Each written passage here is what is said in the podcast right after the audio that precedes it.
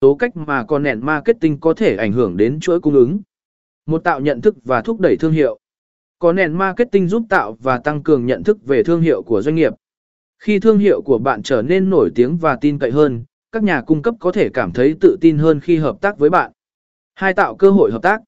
Bằng cách chia sẻ kiến thức và chia sẻ thông tin chuyên môn thông qua nội dung, bạn có thể thu hút các đối tác tiềm năng và nhà cung cấp chia sẻ mục tiêu và giá trị của bạn.